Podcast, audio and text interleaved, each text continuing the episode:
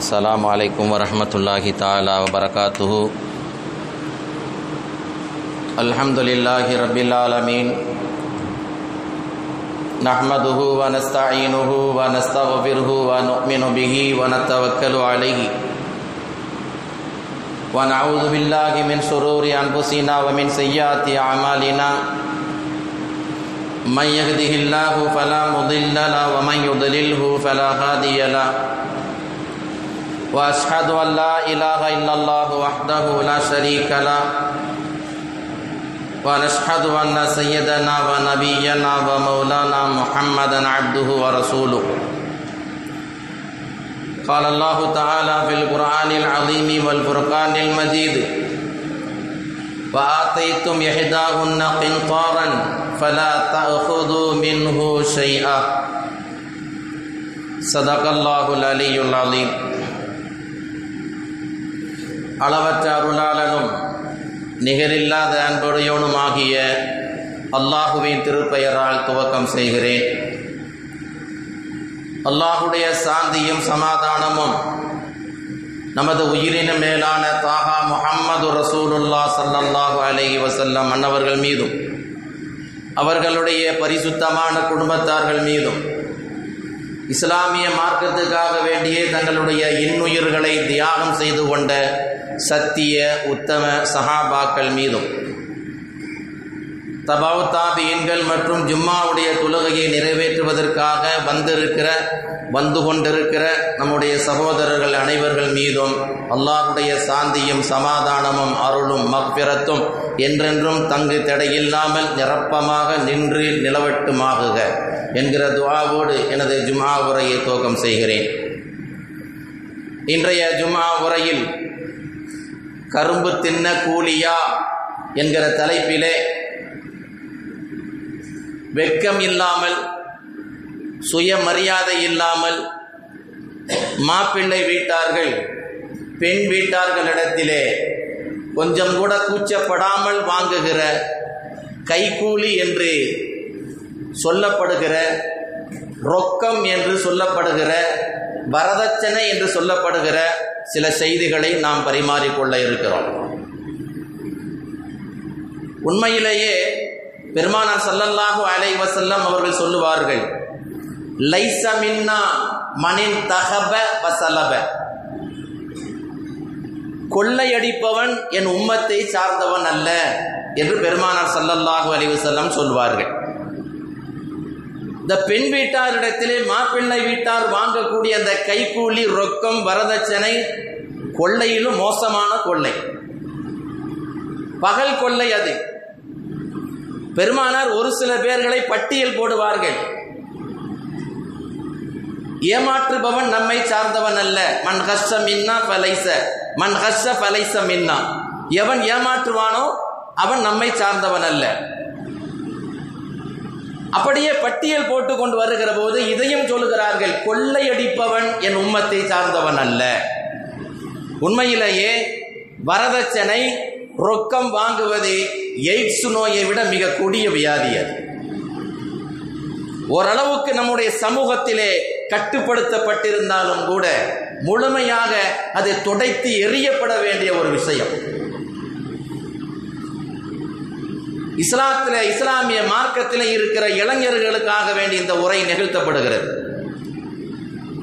அருமைக்குரியவர்களே, இந்த வரதட்சணையால் மாப்பிள்ளை வீட்டார் பெண் வீட்டாரிடம் ரொக்கம் வாங்குவதால் பல்வேறு விதமான விளைவுகளை இந்த சமுதாயம் சந்திக்கிறது. சமீப காலங்களிலே இந்த அவுட்டு மைக்கு போட்டு இருக்கிறதுனால சில தகவல்களை சொல்ல முடியவில்லை. சமீப காலங்களிலே சில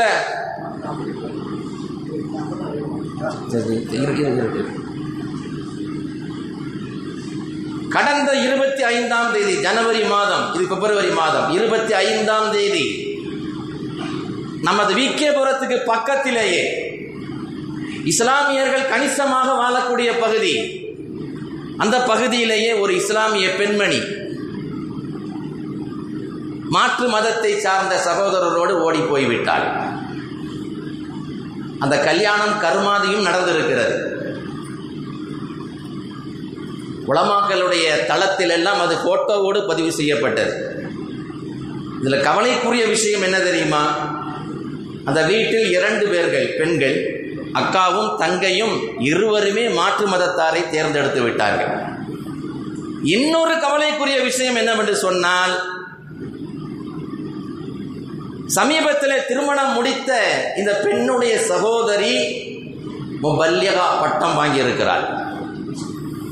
பெண்கள் மதரசாவிலே கல்வி பயின்று ஒரு ஆசிரிய பெண்மணியாக இருக்கக்கூடியவள் இந்த கீழ்த்தரமான கேவலமான ஒரு செயலை செய்திருக்கிறாள்.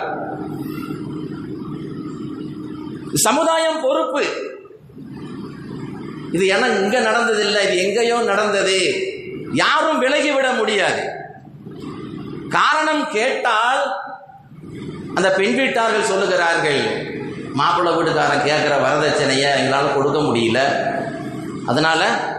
அதனால எங்கள் பிள்ளைகிட்ட நாங்களே சொல்லிட்டோம், உன் மனசுக்கு யாரை பிடிக்குதோ அவனை தேர்வு செய்து கொள், உன் மனசுக்கு யாரை பிடிக்குதோ அவனை தேர்வு செய்து கொள் என்று நாங்களே சொல்லிவிட்டோம் என்று கொஞ்சம் கூட இறை அச்சமில்லாமல் பயம் இல்லாமல் அந்த வார்த்தையை சொல்லுகிறார்கள். உண்மையிலேயே கவலைக்குரிய விஷயமாக இருக்கிறது. சமுதாயத்தில் இருக்கிற இளம் பெண்கள், வயதுக்கு வந்த பெண்கள் மிகுந்த எச்சரிக்கையோடு பெற்றோர்கள் வளர்த்தாக வேண்டிய ஒரு காலகட்டம் இது. பிள்ளைய காலேஜுக்கு அனுப்பி வைக்கிறோம், காலேஜ் வேனில் போய் படிச்சுட்டு வருது, அது போயிட்டு வர்றதுக்குள்ள பெற்றோர்கள் அடி வயிற்றுல நெருப்பை கட்டிக்கிட்டு இருக்கிற மாதிரி தான் இருக்க வேண்டிய ஒரு சூழ்நிலை இந்த காலத்தில். சொல்வார்கள், ஒரு கவிஞன் சமீபத்தில் ஒரு படித்த செய்தி, பிள்ளைகளை வீடு கண்டிக்காவிட்டால் வீதி கண்டிக்கும், சந்தி சிரிக்கும். அதன் பிறகு என் பிள்ளை அப்படி ஓடிட்டா, இப்படி ஓடிட்டா, நான் என்ன பண்ண, என்ன செய்ய, ஒன்றும் முடியாது. அந்த அடிப்படை வளர்ப்பு சரியாக இருக்க வேண்டும். இஸ்லாமிய மார்க்கம் பெண்களை உயர்த்தி போற்றி பேசுகிறது. இந்த மாதிரி எந்த மதமும் எந்த மார்க்கமும் பெண்களை போற்றியது கிடையாது. சொல்லும் இஸ்லாமிய பெண்கள் சமுதாயத்தின் கண்கள் அவர்கள். ஒரு வீடு நல்ல முறையில் உருவாகுவதற்கு அடிப்படை காரணம் அந்த பெண்ணு தான்.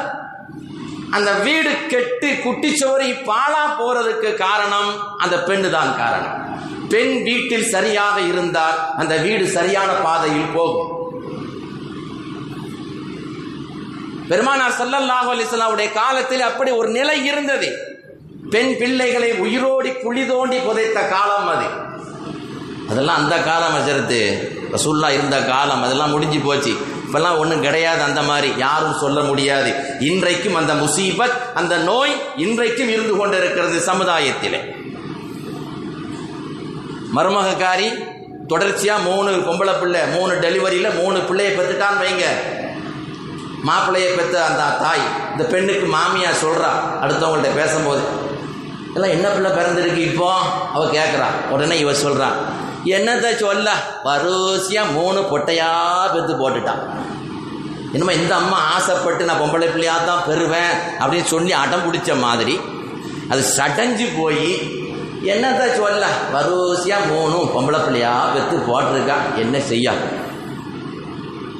பெண் குழந்தை பிறந்து விட்டால் தனக்கு நெருக்கடி வந்து விட்டது, வறுமை வந்து விட்டது என்று எண்ணுகிற சமுதாயமே. பெருமானார் ஸல்லல்லாஹு அலைஹி வஸல்லம் சொன்ன ஒரு ஹதீஸை மறந்து விட்டாயா? பெருமானார் ஸல்லல்லாஹு அலைஹி வஸல்லம் அவர்கள் சொன்னார்கள், உங்களுக்கு ஒருவருக்கு வீட்டில் பெண் பிள்ளைகள் இருப்பார்களேயானால் அந்த பெண் பிள்ளைகளின் பரக்கத்தினால் தான் அல்லாஹ் உங்களுக்கு ரிசுக்கு தந்து கொண்டிருக்கிறான். பொம்பளை பிள்ளை என்ன கேவலமா? அவ்வளவு இன்னைக்கும் அந்த நிலை இருக்கிறது அநேக வீடுகளிலே. சமீபத்திலே சென்னையிலே நான் இமாமாக பணி செய்த போது நம்ம நிறைய விஷயங்களை பார்த்துருக்கிறோம், அனுபவப்பட்டு இருக்கிறோம். பைக்கில் வச்சு சமயங்களை கூட்டு போவார் சில பேர், சேர்த்து பேர் வைக்கணும், பையன் பிள்ளைக்கு பேர் வைக்கணும் அப்படின்னு கூட்டு போவான். நானும் எந்த பிள்ளை பொம்பளை பிள்ளையா ஆம்பளை பிள்ளையா பேர் வைக்கணும்னு சொன்னான் அப்படின்னு பைக்கில் ஏறி போயிடுறது.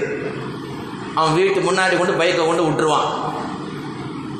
அதை வச்சு வீட்டை பார்த்த உடனே இது ஆம்பளை பிள்ளையா பொம்பளை பிள்ளையா பேர் வைக்க போகிறது நம்ம கணிச்சிடலாம். பைக்கை விட்டு இறங்கினோடனே பார்க்கலாம், நாகரணிப்பா பாட்டு படிக்க வெளியே சீரியல் பல்பாக போட்டிருப்பான். இப்போ அதை வச்சு என்ன செய்யலாம், சரி வைக்க போகிற குழந்தை ஆம்பளை பிள்ளை, ஆம்பளை பிள்ளைக்கு தான் பேர் வைக்க போகிறோம், கேட்க வேண்டாம். இதே இது பொம்பளை பிள்ளையாக இருக்கட்டுமே, ஒரு வீட்டுக்கு அப்படியும் போனேன், அதற்கு பிள்ளைக்கு பேர் வைக்கணும், மாஷா அல்லாஹ்வான்னு போயாச்சு. போனால் அந்த வீடு சந்துக்குள்ளேயே நுழைஞ்சு அப்படியே உள்ளே போய் பார்த்தா மையத்து வீடு மாதிரி இருக்கு, மௌத்தா போனவங்க வீடு மாதிரி இருக்கு. வீட்டுக்குள்ளே நுழைஞ்சு போய் உட்காந்தாச்சு. அங்கே 4 பேர் உட்காந்துருக்கான், பெரியவர்கள் 4 பேர் உட்காந்துருக்கிறாங்க. நடுவில் ஒரு விரிப்பு விரித்து 100 சீனி தட்டில் 100 கிராம் சீனி வாங்கி வச்சுருக்கு. இப்போ நான் விளங்கிக்கிட்டேன், சரி பொம்பளை பிள்ளையை பெற்ற வீடு போல் தெரியுது. அப்போ அங்கே உள்ளவர்கிட்ட கேட்குறேன், பிள்ளையை கொண்டு வாங்க பேர் வைக்கணும், பிள்ளையை கொண்டு வாங்க பேர் வைக்கணும். உடனே அங்கே இருக்கிற ஒரு பெரிய மனுஷி, யாருன்னு தெரியல, வீட்டுக்கு அடுத்த பத்தியில் உட்காந்து அவன் சொல்கிறான், ஏம்மா பிள்ளையை கொண்டு வந்து கொடுமா அஜர்த்திட்ட அப்படிங்கா. அங்கேருந்து ஒரு கிளவி ஒருத்தி வந்து பிள்ளையை கொண்டு வந்து தாரான். பிறந்து 1 மாதம் ஆகியிருக்கு. மடியில் கையில் வச்சுக்கிட்டு, இம்மா பிள்ளைக்கு என்ன பேர் வைக்க, அஜர்த்தி இது பொம்பளை பிள்ளை. சரி மாஷா அல்லாஹ், இருக்கட்டுமா, என்ன பேர் வைக்க, நீங்களாக பார்த்து ஒரு பேரை வைங்க. பொம்பளை பிள்ளை அப்படின்னா நீங்களாக பார்த்து சூஸ் பண்ணி ஒரு பேரை வைங்க. தனக்கு ஆம்பளை பிள்ளை பிறந்துட்டு அப்படின்னா அவன் படுற பாடு, நெட்டை தட்டுமா, அதை தட்டுமா, இதை தட்டுமா, 10 ஆலிம்சாட்டை கேட்பான், பையன் பிறந்திருக்கான், பையன் பிறந்திருக்கான். இன்றைக்கும் சமுதாயத்தில் அந்த நிலை இருக்கிறது. ஆண் என்று சொன்னால் ஒரு நிலை, பெண் என்று சொன்னால் வேறு நிலை. நவுது பில்லா, அல்லாஹ் பாதுகாக்க வேண்டும். இஸ்லாம் பரிசுத்தமான மார்க்கம், ஆண்களை விட பெண்களை ஒரு தரம் உயர்த்தி தான் வைத்திருக்கிறது. கடந்த 2 வாரங்களில் நான் பேசினேனே தாயுடைய அந்தஸ்து எப்படிப்பட்டது என்பதை.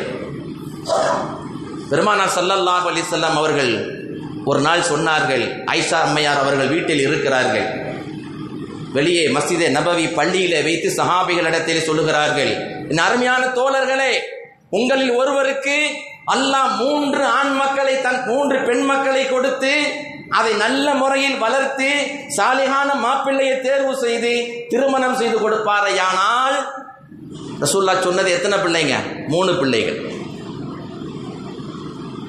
வளர்த்து திருமணம் செய்து கொடுப்பாரையானால் அவரும் நானும் சுவனத்திலே இப்படி இருப்போம். கையை உயர்த்தி காட்டினார்கள் வள்ளல் கோமான் ஸல்லல்லாஹு அலைஹி வஸல்லம்.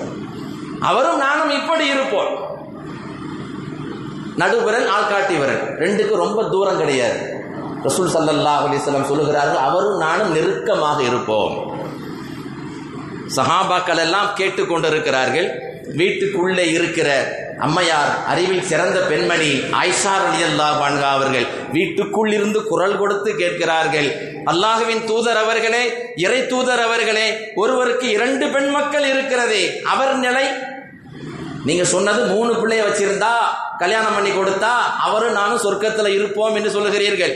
ஒருவருக்கு 2 பெண் பிள்ளைகள் மாத்திரம் இருக்கிறது, அவர் பக்குவமாக ஒழுக்கமாக வளர்த்து திருமணம் செய்து கொடுக்கிறார், அவர் நிலை. பெருமானார் ஸல்லல்லாஹு அலைஹி வஸல்லம் அப்போதும் சொன்னார்கள், அவரும் நானும் இப்படி இருப்போம். 2 பிள்ளை இருந்தால் ஆயிஷாம்மா விடல. அடுத்து கேட்கிறார்கள், யா ரசூலல்லாஹ், ஒருவருக்கு ஒரே ஒரு பெண் இருக்கிறது, அதை சாலிகான முறையிலே வளர்த்து சாலிகான மாப்பிள்ளையை தேர்வு செய்து திருமணம் செய்து கொடுக்கிறார், அவர் நிலை. பெருமானார் ஸல்லல்லாஹு அலைஹி வஸல்லம் அப்போதும் சொல்லுகிறார்கள், அந்த ஒரு பிள்ளை வளர்த்து கல்யாணம் பண்ணி கொடுத்தாலும் அவரும் நானும் சுவனத்தில் இப்படி இருப்போம். சப்ஜெக்ட் முடிஞ்சதுன்னு சஹாபாக்கள் மூச்சு விட்டார்கள். ஆனால் உள்ளுக்குள் இருந்து ஆயிஷா ரலியல்லாஹு அடுத்தும் கேட்கிறார்கள், யா ரசூலல்லாஹ், ஒருவருக்கு குழந்தை பாக்கியமே இல்லை, அவர் நிலை என்ன? கருணையை உருவான இரக்கத்தை பிறப்பிடமாக திகழ்ந்த தாஹா முஹம்மது ரசூலுல்லாஹ் ஸல்லல்லாஹு அலைஹி வஸல்லம் சொன்னார்கள், ஆயிஷா, வஅலுமனு லஹுமுல் ஜன்னா, குழந்தையே இல்லாமல் அல்லாஹ் நாட்டப்படி ஆக்கி வைத்திருக்கிறானே அவர்களை நானே சுவனத்துக்கு அழைத்து செல்வேன். அவர்களையும் பெருமானார் ஸல்லல்லாஹு அலைஹி வஸல்லம் கைவிட்டு விடவில்லை. பெண்களை உயர்வான நிலையிலே முஹம்மது ரசூலுல்லாஹி ஸல்லல்லாஹு அலைஹி வஸல்லம் வைத்த சமூகம் இது. ஆனால் இன்றைக்கு தலைகீழாக மாறி போய் இருக்கிறது. நிறைய ஹாஸ்பிட்டல்ல போய் பார்க்கிறோம், அந்த அம்மாவுக்கு ஏற்கனவே 2 பெண் மக்கள் 2 பெண் குழந்தை இருந்தா 3வது குழந்தை உண்டாகி இருந்தா பயப்படுது, அடுத்தாலே நமக்கு பொம்பளை பிள்ளை வந்துருமோ, பயந்து போய் 2 மாசம் 3 மாசம் கர்ப்பமா இருக்கிற போதே டாக்டர்கிட்ட போய் சொல்லுது, பெண் டாக்டர்கிட்ட போய் சொல்லுது, டாக்டர் அம்மா டீன்ஸ் பண்ணிருங்கம்மா, எனக்கு டீன்ஸ் பண்ணிருங்க. சட்டப்படி குற்றம், இந்திய சட்டப்படி குற்றம் தான். ஆனாலும் அந்த டாக்டர் அம்மா சொல்லுது, அவனுக்கு ஏற்கனவே பிள்ளை இருக்காமா? ஆமா 2 பிள்ளை இருக்கு. 2 என்ன பிள்ளை? 2மே பொம்பளை பிள்ளை.